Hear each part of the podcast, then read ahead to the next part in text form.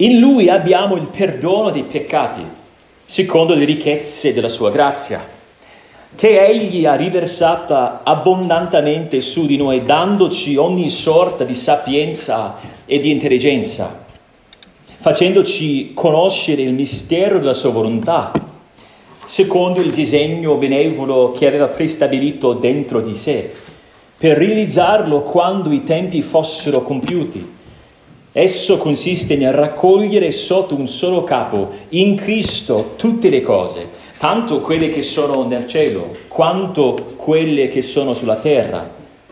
In Lui siamo anche stati fatti eredi, essendo stati predestinati secondo il proposito di colui che compie ogni cosa secondo la decisione della propria volontà, per essere all'ode della sua gloria noi che per primi abbiamo sperato in Cristo.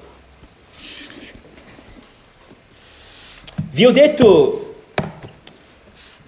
la settimana scorsa che il credente dovrebbe maturare nella sua comprensione della salvezza. In un certo senso c'è un legame tra la nostra comprensione della salvezza e la nostra crescita, cioè la nostra maturità.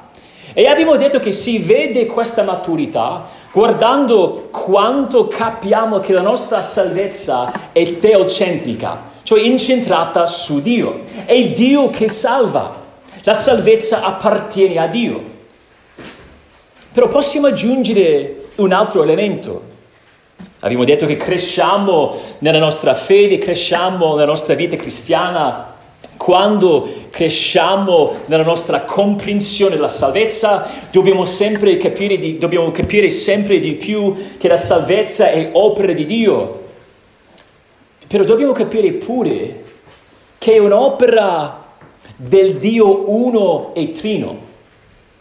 Dobbiamo capire che la nostra salvezza è l'opera dell'unico vero Dio che esiste da sempre in tre persone. In altre parole, i credenti che sono in grado di cibarsi l'anima della realtà della nostra salvezza comprendono che c'è un'opera che viene attribuita al Padre, un'opera che viene attribuita al Figlio e un'opera che viene attribuita allo Spirito. Cioè se vogliamo gustare in tutta la sua grandezza il dono della nostra salvezza, de- devo essere in grado di capire ma, ma, ma, per quale motivo dovrei lodare e adorare il Padre il Figlio e lo Spirito. E, poi qu- questa dinamica dovrebbe concretizzarsi nella mia preghiera. L'avete mai notato? Preghiamo al Padre per mezzo del figlio, nel nome del figlio, nella potenza dello spirito. Qui arriviamo a un punto di svolta. A- abbiamo visto l'opera del Padre, però non vogliamo mai perdere di vista l'opera del Padre. Perché c'è un legame intimo tra l'opera del Padre e del Figlio e dello Spirito. Però per ricapitolare, Potete guardare questa prima sezione. Iniziando nel versetto 3 abbiamo visto che l'origine delle nostre benedizioni spirituali, nel versetto 3, è il piano del Padre, nel versetto 4. Il Padre, Dio Padre, ha architettato un progetto per redimere un popolo prima della fondazione del mondo, nell'eternità passata.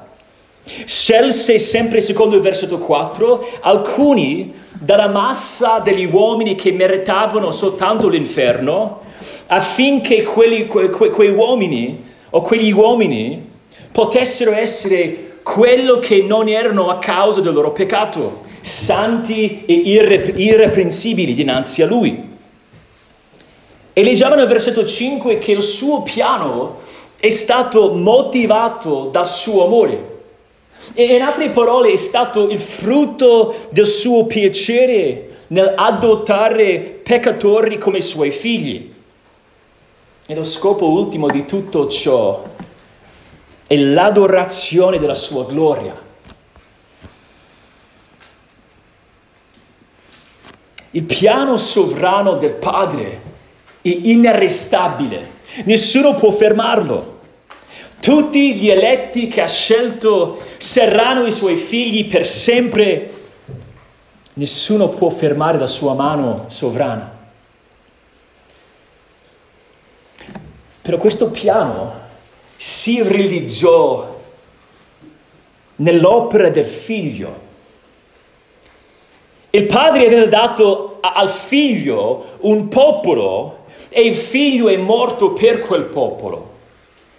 Il figlio salva il popolo che il padre ha scelto.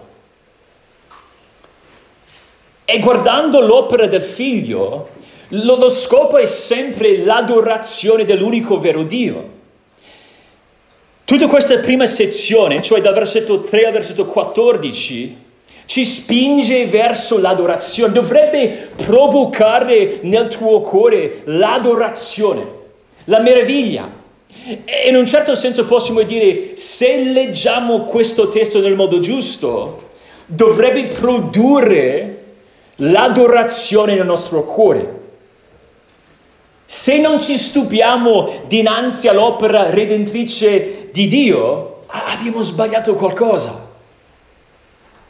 Abbiamo detto che dobbiamo glorificare il Padre alla luce di tutto quello che ha pianificato nell'eternità passata. E ora, e ora dobbiamo in modo simile glorificare Dio Figlio per aver compiuto la nostra redenzione. La gloria del Padre si vede in particolar modo nella sua grazia. Abbiamo visto questo alla fine del versetto 6. E la grazia si conosce nel Figlio. No, non c'è concorrenza tra la gloria del Padre e la gloria del Figlio e nemmeno tra la gloria del Padre, la gloria del Figlio e la gloria dello Spirito Santo. C'è, c'è, c'è un solo Dio. Allora il Padre si glorifica per mezzo del Figlio nello Spirito. Però è sempre gloria indirizzata a Dio. C'è una dossologia, una piccola frase di adorazione che la Chiesa usa da, da tantissimo tempo. Si chiama la gloria patri. Gloria al Padre, al Figlio e allo Spirito Santo, come era nel principio, ora e per sempre, nei secoli dei secoli. Amen. La gloria va a, Dio, a, a, a Padre e al Figlio e allo Spirito Santo perché operano insieme, essendo un unico essere che esiste per sempre in tre persone. E se vogliamo contemplare le ricchezze della nostra salvezza, dobbiamo per forza capire la, la bellezza, la preziosità dell'opera del Figlio.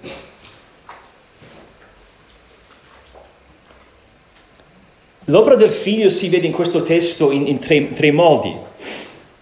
Nel versetto 7 si vede la redenzione nel figlio, redenzione. Poi nei versetti 8 a 10 si vedrà, settimana prossima, la rivelazione nel figlio. E poi nei versetti 11 e 12 si vedrà il retaggio nel figlio. Quindi, oggi redenzione poi rivelazione, poi retaggio, cioè eredità. Rivelazione, ah, redenzione, rivelazione, retaggio. Stamattina vogliamo contemplare la redenzione che abbiamo nel figlio. Warfield, un teologo, ha detto che nessun titolo tra quelli attribu- attribuiti a Cristo è più caro a cuore dei credenti di quello di Redentore. È il nome specifico del Cristo crocifisso. Ogni volta che lo, che, che lo pronunciamo, la croce ci è raffigurata dinanzi agli occhi ed il nostro cuore si colma d'amore nel ricordare che Cristo non soltanto ci ha donato la salvezza, ma che la pagò anche a caro prezzo. Come mai questo teologo molto importante osa dire Ma il titolo più bello, più prezioso al credente dovrebbe essere Redentore. E sta dicendo che in un certo senso quel titolo, forse più degli altri titoli, ci è prezioso perché parla del prezzo che ha pagato per noi. Redenzione, cosa significa? Rispondiamo senza pensarci fin, fin troppo, la salvezza, parla della salvezza. Però le parole um, che hanno a che fare con, con la salvezza Um, que- quella parola è la parola più generica, più ampia. E possiamo dire che possiamo raccogliere tutte le, di, tutte le diverse sfaccettature della nostra salvezza sotto l'ombrello di, di, di quella parola, salvezza. Però qui redenzione sta parlando di un aspetto specifico della nostra salvezza. E insomma stiamo parlando del fatto che Cristo ci affranca dalla schiavitù del nostro peccato, pagando il prezzo di riscatto. Ci sono due idee principali, la liberazione e il pagamento di un prezzo. La liberazione e il pagamento di, di un prezzo. Ecco i concetti basilari della redenzione. Già nell'Antico Testamento esisteva questo concetto. Non ci dovete andare, però in Esodo 13 leggiamo già che il popolo doveva riscattare ogni primogenito di uomo fra tutti i figli. E troviamo che dovevano riscattare ogni primogenito pagando 5 cicli d'argento, numeri 28, 16. Vediamo già in questo senso molto letterale che c'era uno scambio, dovevano scambiare la vita del primogenito per questi cinque, cinque cicli d'argento. Però quando pensiamo alla liberazione nell'Antico Testamento, non possiamo non pensare all'Esodo. Il popolo di Dio era in schiavitù nella casa di Egitto. E la salvezza lì viene spiegata come un atto di redenzione o un atto di riscatto. E qui, cos'è il prezzo che viene pagato? Se, sembra che si debba avere in mente, se si pensa al prezzo, l'esercizio straordinario della potenza divina. Dio fece tutte queste cose per redimere il suo popolo. Ad esempio, potete guardare sullo schermo, Deuteronomio 9, 26.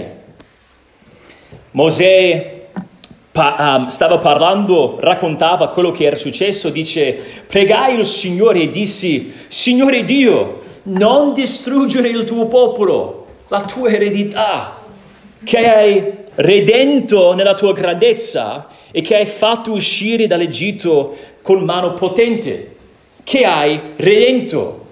Poi Salmo 77, 15 che abbiamo già letto stamattina. Quello tuo braccio ha riscattato il tuo popolo, i figli di Giacobbe e di Giuseppe. E sappiamo che in quel salmo stiamo parlando sempre dell'Esodo. Troviamo lo stesso concetto nel Nuovo Testamento. E in realtà ci sono diverse parole su cui si regge il concetto della redenzione nel Nuovo Testamento. La, la parola che, che, che viene tradotto um, comprare o acquistare è, è una parola m- molto generale che, che, che però viene applicata alla nostra redenzione, come ad esempio 1 Corinzi 6, e c'è sullo schermo, siete stati comprati a caro prezzo. Vediamo che c'è il prezzo, c'è l'idea di, di comprare. Poi, dove abbiamo letto all'inizio inizio del culto, Apocalisse 5, è un, è un inno all'agnello immolato, sei stato immolato e hai acquistato, ecco la parola, a Dio, con il tuo sangue gente di ogni tribù, lingua, popolo e nazione. Ora, in questi due casi, come vi ho detto, è il verbo più generale. comprare o acquistare. Il verbo è, la parola greca agorazzo. Forse sapete la parola agora, o nel greco agora, che sarebbe la piazza centrale dove c'era tutto il commercio, dove c'era il mercato, dove si andava a comprare, ad acquistare. Ecco l'idea dell'immagine. Però c'è, c'è, c'è, un, c'è un termine ancora più tecnico, cioè un termine che si usa in un contesto ancora più specifico. È il termine che si trova nel nostro testo, redenzione. Questa parola parla sempre di comprare o acquistare, però qui c'è un contesto ancora più specifico. Si tratta della liberazione in cambio del pagamento di un riscatto. La liberazione in cambio del pagamento di un riscatto. Si pagava questo prezzo di riscatto per liberare prigionieri, ad esempio, e ancora più spesso schiavi. Gli schiavi dovevano essere liberati. Abbiamo esempi dal mondo, dal mondo antico di, di questa usanza. Per poter liberare uno schiavo si doveva pagare un prezzo o lo schiavo stesso doveva accumulare questi soldi oppure qualcun altro doveva pagargli la sua liberazione. Questa parola si trova in diversi posti nel Nuovo Testamento, nel Nuovo Testamento come ad esempio Marco 10. E c'è sempre sullo schermo Marco 10, questo è il verso tematico del Vangelo secondo Giovanni, poiché anche il figlio dell'uomo non è venuto per essere servito, ma per servire e per dare la sua vita come prezzo di riscatto per molti. 1 Corinzi 1:30 e di grazie a Lui che voi siete in Cristo Gesù, che da Dio è stato fatto per noi sapienza, giustizia, santificazione e redenzione. Cristo è la nostra redenzione. Ci, ci dà la redenzione, ci provvede la redenzione, però è la nostra redenzione. E abbiamo detto che la parola che si trova in Efesini 1:7 e quella parola più specifica non parla soltanto del comprare, parla di, di comprare uno schiavo, di pagare il prezzo per liberare, affrancare uno, uno schiavo. Allora, come mai è così importante per la nostra salvezza? L'uomo nasce schiavo del peccato, Romani 6:20. Gesù stesso disse, chiunque commette il peccato è schiavo del peccato. E a, volte vogliamo riflettere sulla nostra salvezza, sulla nostra um, vita prima della salvezza in, in termini più lievi, più generosi. Sì, eravamo me- messi male, c'era qualche difficoltà. Sì, in un certo senso vivevo per me stesso però l'immagine che la, l'immagine che la Bibbia ci presenta è, è un'altra.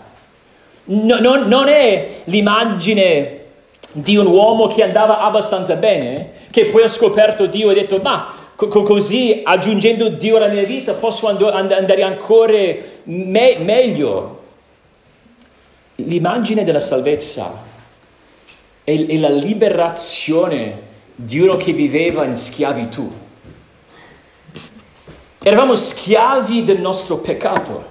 Eravamo sotto il dominio di Satana. E Tito 3.3 ci ricorda che, che eravamo schiavi di ogni sorta di passioni e di piaceri. E quel legame è allucinante. Eravamo schiavi dei nostri piaceri. Eravamo schiavi nel senso che non potevamo fare altro che peccare, perché proveniva dalla nostra natura. Siamo dalla nascita in poi peccatori, però amavamo il nostro peccato. Eravamo schiavi volenterosi, anche se c'era l'amarezza del peccato. Sapevamo in tanti modi di aver sbagliato di essersi messi contro il Signore, di essersi ribellati contro la sua volontà. Però abbiamo peccato perché volevamo peccare. Ed era una schiavitù dalla quale non potevamo uscire. Solo la morte di Cristo era in grado di pagare il prezzo di riscatto per liberarci. Solo la morte di Gesù è in grado di emancipare il peccatore dalla sua schiavitù al peccato. Gesù è il nostro redentore. Il Padre ha pianificato, prima che il mondo ci fosse, di salvare persone in Cristo. Però il suo piano non, non era senza un mezzo, un modo per portarlo avanti. Non era soltanto una buona intenzione, non era soltanto un'idea divina nella sua mente. Il suo piano si concretizzò nella persona di Gesù Cristo. E voglio darvi quattro aiuti per contemplare la nostra redenzione nel Figlio. Quattro aiuti. Miriamo ad adorarlo il testo ci spinge in quella direzione, sempre verso la gloria di Dio, nel versetto 14 e 12 e 6, però vogliamo capire la sua redenzione. Prima dobbiamo capire quella, quella prima frase, in lui. Allora il primo aiuto è l'unione con il capo della redenzione, l'unione con il capo della redenzione. In lui, nel versetto 7, chiaramente riprende quell'ultima frase del versetto 6, nell'amato. E come abbiamo detto che alla lettera non c'è quella frase nel suo amato figlio, è soltanto nell'amato. Chi è amato? L'unigenito del Padre, la parola, l'immagine di Dio, Gesù il Cristo. Questa frase in lui ci dice come si può conoscere la salvezza, mentre la, la prossima frase, mediante il suo sangue, ci dice come la salvezza è stata compiuta. E se vi ricordate abbiamo detto che si può parlare della salvezza in tre tempi, in tre momenti diversi. C'è la salvezza concepita, piano del Padre, il piano del Padre nell'eternità passata. C'è la salvezza compiuta nel primo secolo grazie alla vita e alla morte di Cristo. E poi c'è la salvezza conosciuta, quando tutta quella salvezza ci viene applicata nel momento in cui crediamo. Quindi la salvezza concepita, compiuta e conosciuta. Questa prima frase in Cristo ci parla della salvezza conosciuta. Abbiamo la redenzione. Avete notato il verbo al presente? Se noi siamo in Cristo, abbiamo la redenzione attualmente. Stiamo parlando della salvezza conosciuta. Però la redenzione che abbiamo è stata compiuta nel primo secolo per mezzo dello spargimento del sangue di Cristo. E per di più dobbiamo dire che a questo punto non è la prima volta che si vede quella frase in Cristo. Anzi, già nel versetto 3 si vede ogni benedizione spirituale è in Cristo.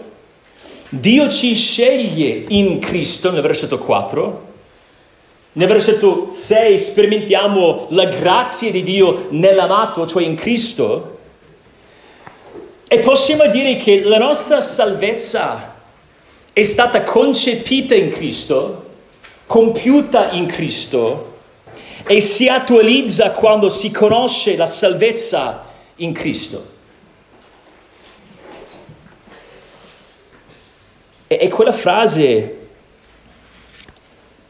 in Cristo che ci spiega come mai tutto ciò che Cristo fece nella sua vita, pagando il prezzo di riscattamento, vale pe- per me. Perché abbiamo detto più volte, è, è una cosa notare, ok, Cristo è, è morto, E secondo la sua testimonianza, secondo la, le scritture, la sua morte era per salvare. Però tutta l'altra cosa è dire io sono in Cristo e essendo in Cristo, tutta la sua vita è stata vissuta per me. Questa idea di essere in Cristo ha a che fare con una relazione intima con Cristo. Cristo ci rappresenta in un modo simile al modo, al modo in cui Adamo ci ha piombato nella melma del peccato come nostro rappresentante. Cristo ubbidì perfettamente e grazie alla sua vita di ubbidienza, visto che siamo in Cristo, tutta la sua vita diventa la mia, vale per me. MacArthur nel suo libro sulla teologia sistematica dice, questo ci aiuterà, in sintesi, sebbene noi non fossimo ancora nati, Dio ritiene comunque che il suo popolo fosse in unione con il suo Salvatore durante la realizzazione della sua opera redentrice. Cristo non visse, morì e risuscitò per un gruppo senza volto e senza nome ma la redenzione fu straordinariamente personale, perché Dio ritenne sempre che il corpo fosse unito al capo.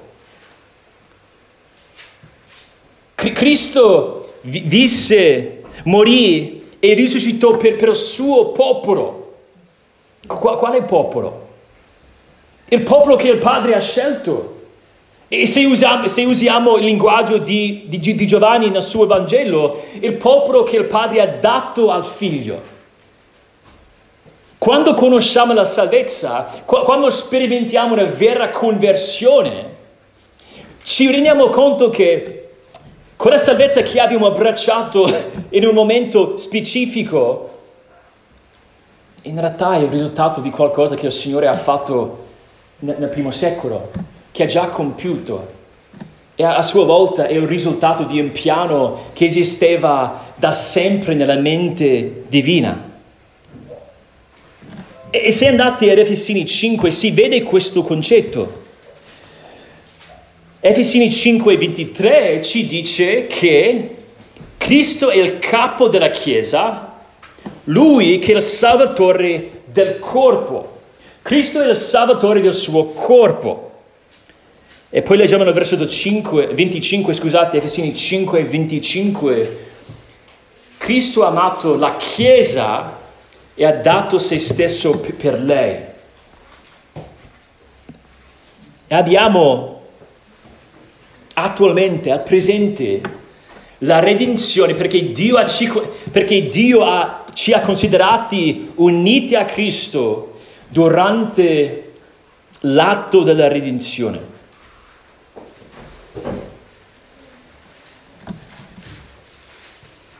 E, e se sembra un, un concetto pesante, potete pensarci in questo modo molto, molto semplice. Io non posso un, unirmi a, a, a Cristo, cioè, cioè, Dio deve attualizzare quello nella mia vita. Devo essere in Cristo per avere questa redenzione. Ed è Dio che deve salvarmi, è Dio che deve mettermi in Cristo, è Dio che deve attualizzare la mia unione con Cristo. E, e allora se io sto dicendo, ma mi rendo conto di, di non essere credente, magari so tante cose di Cristo, però quando, quando, quando proprio ci penso, se sono onesto nell'intimo del mio cuore, io non amo Cristo, amo le cose del mondo. Parlo di Cristo perché devo, vengo in chiesa perché, perché devo. Forse mi fa sentire meglio fino a un certo punto, però so nell'intimo della mia esistenza che non, non conosco Cristo, non sono in Cristo. Allora devi capire che, che, che, questa, che questo problema no, non è una realtà alla, alla quale puoi rimediare. De- de- devi rivolgerti a Dio, devi supplicare al Signore, de- devi chiedere a-, a Dio di fare nel tuo cuore il miracolo di darti nuova vita e di collegarti a Cristo.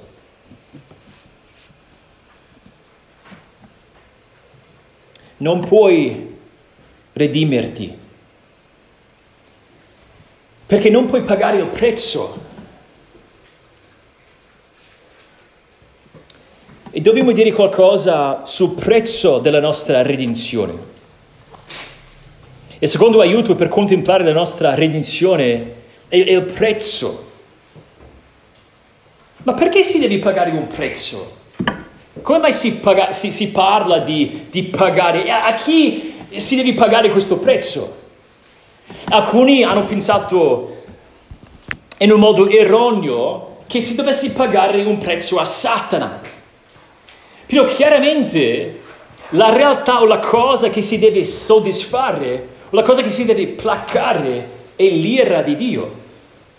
E in quel senso possiamo dire, visto che Cristo doveva soddisfare l'ira di Dio, l'ira giusta che arde contro il nostro peccato, è un prezzo che si paga a Dio, anche se i testi non ci dicono in modo esplicito che è così. Però sappiamo che Cristo doveva pagare un prezzo perché Dio è santo. Nel suo piano della salvezza non poteva non darci un modo, non, po- non poteva salvarci senza pagare il prezzo del, risca- del riscatto perché non può semplicemente dimenticarsi della sua santissima, della sua santissima legge. La sua legge rispecchia il suo carattere. Quando Dio disse ad Adamo, se, ma, se, se mangi dal da, frutto dell'albero della conoscenza del bene e del male, morirete. parlava sul serio. Cristo doveva morire, doveva dare la sua vita perché noi non possiamo reggerci dinanzi alla santità di Dio. M- mentre nell'Antico Testamento c'era una sproporzione tra il debito da pagare e il prezzo pagato, non c'è questa sproporzione tra il debito e il prezzo pagato per quanto riguarda il sacrificio di Cristo. Nell'Antico Testamento dovevano offrire continuamente sacrifici. Ebrei 10.4 ci dice che è impossibile che il sangue di torri, di capri, tolga pe- i peccati. Come mai è impossibile? Ma quei sacrifici potevano temporaneamente coprire il peccato, Dio era disposto ad, andare oltre il peccato temporaneamente, però c'era questa sproporzione. Si capiva che quel sacrificio non era adeguato alla luce del debito che abbiamo. No, no, no, non è così con il sacrificio di Cristo. Il prezioso sangue di Cristo è perfetto in ogni modo, è, è sufficiente. E quando Cristo pagò questo prezzo per il suo popolo, non c'era altro da pagare. È impossibile che esca fuori un debito non pagato. È impossibile che il padre dica, ma dovete ancora soffrire la punizione del vostro peccato. No, no, no, no non si può. Il padre ha accettato il prezzo pagato dal figlio, risuscitandolo dai morti. La nostra salvezza è, certa grazie alla preziosità del sangue di Cristo. La certezza della nostra salvezza si radica nell'efficacia del suo sangue.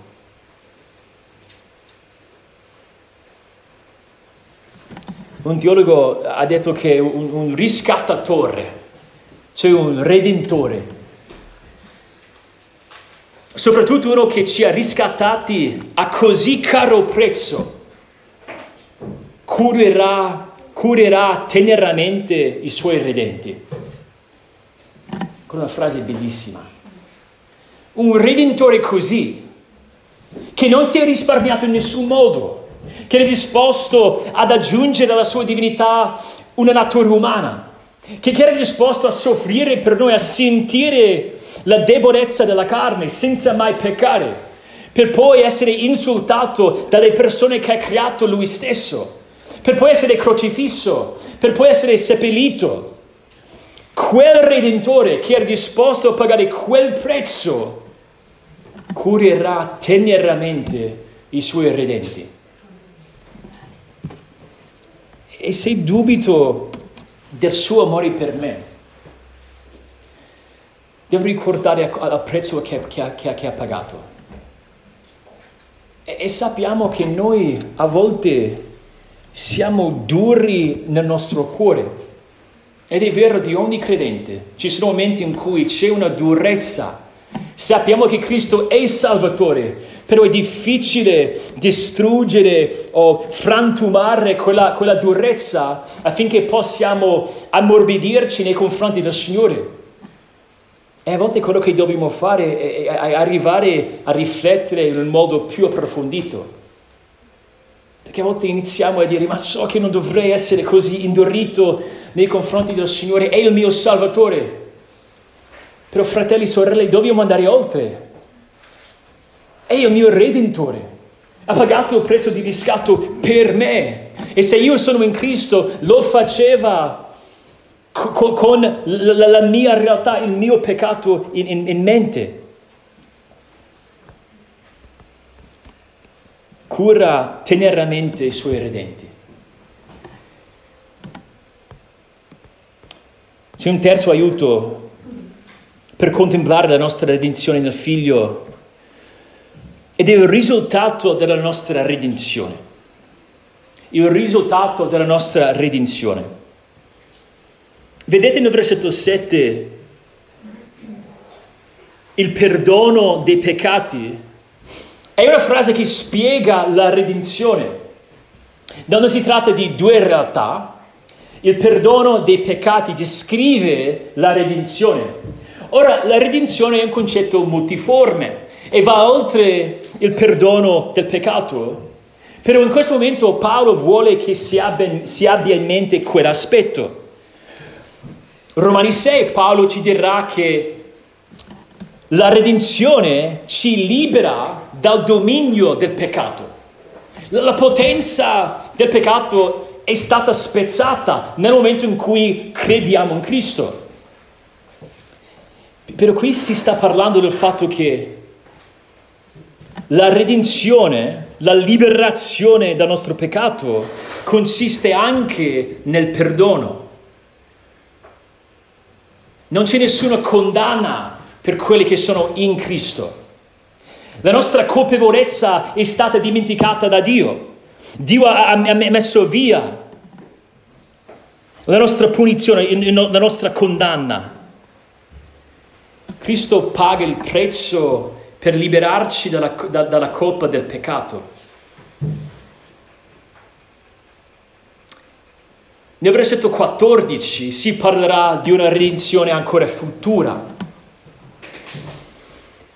Efesini 4:30 si parlerà de- della, della stessa realtà.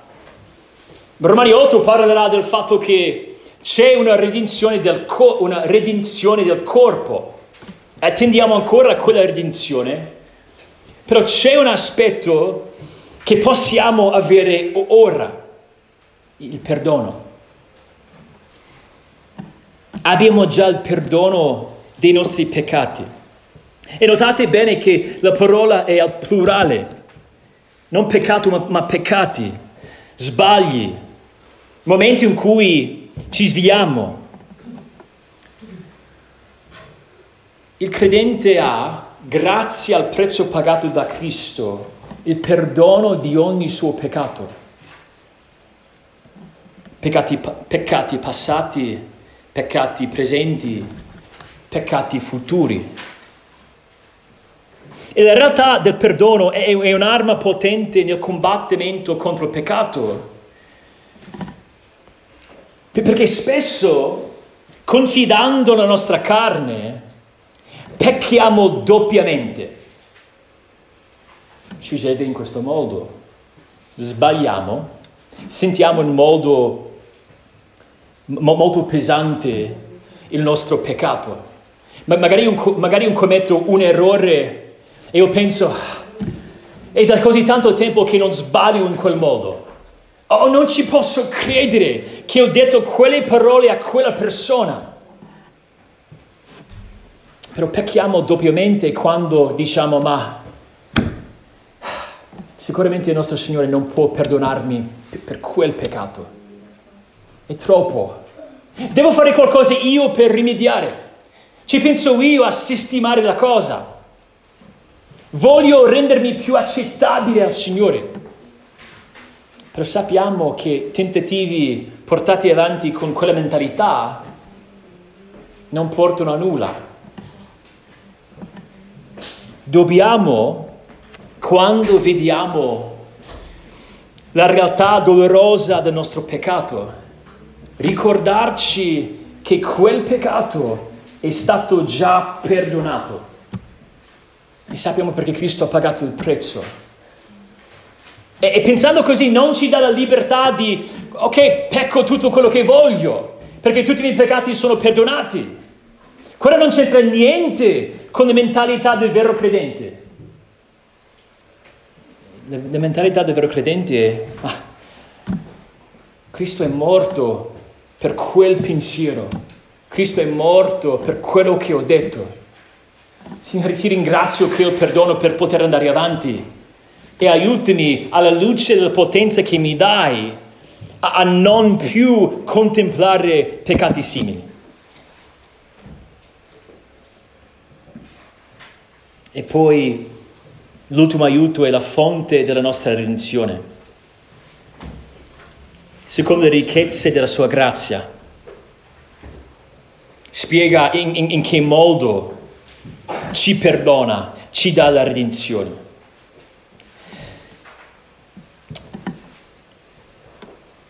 un predicatore ha notato che c'era un uomo che andava in giro dando ai bambini, quando li vedeva, una moneta di 10 centesimi. Sembra una cosa carina. Però quando tu scopri che questo uomo era straricco, tra, tra gli uomini più ricchi di tutto il mondo, ti dici, ma un po' meno carino. E la cosa interessante che diceva questo predicatore è che lui dava del suo superfluo.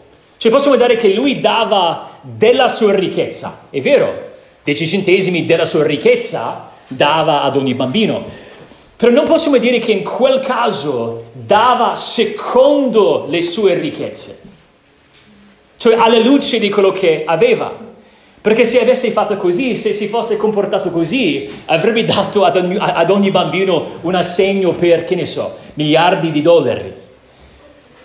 Qui non dice che il Signore è ricco, ha tutta la grazia e ci dà della sua grazia, de- della sua grazia, un po' della sua ricchezza.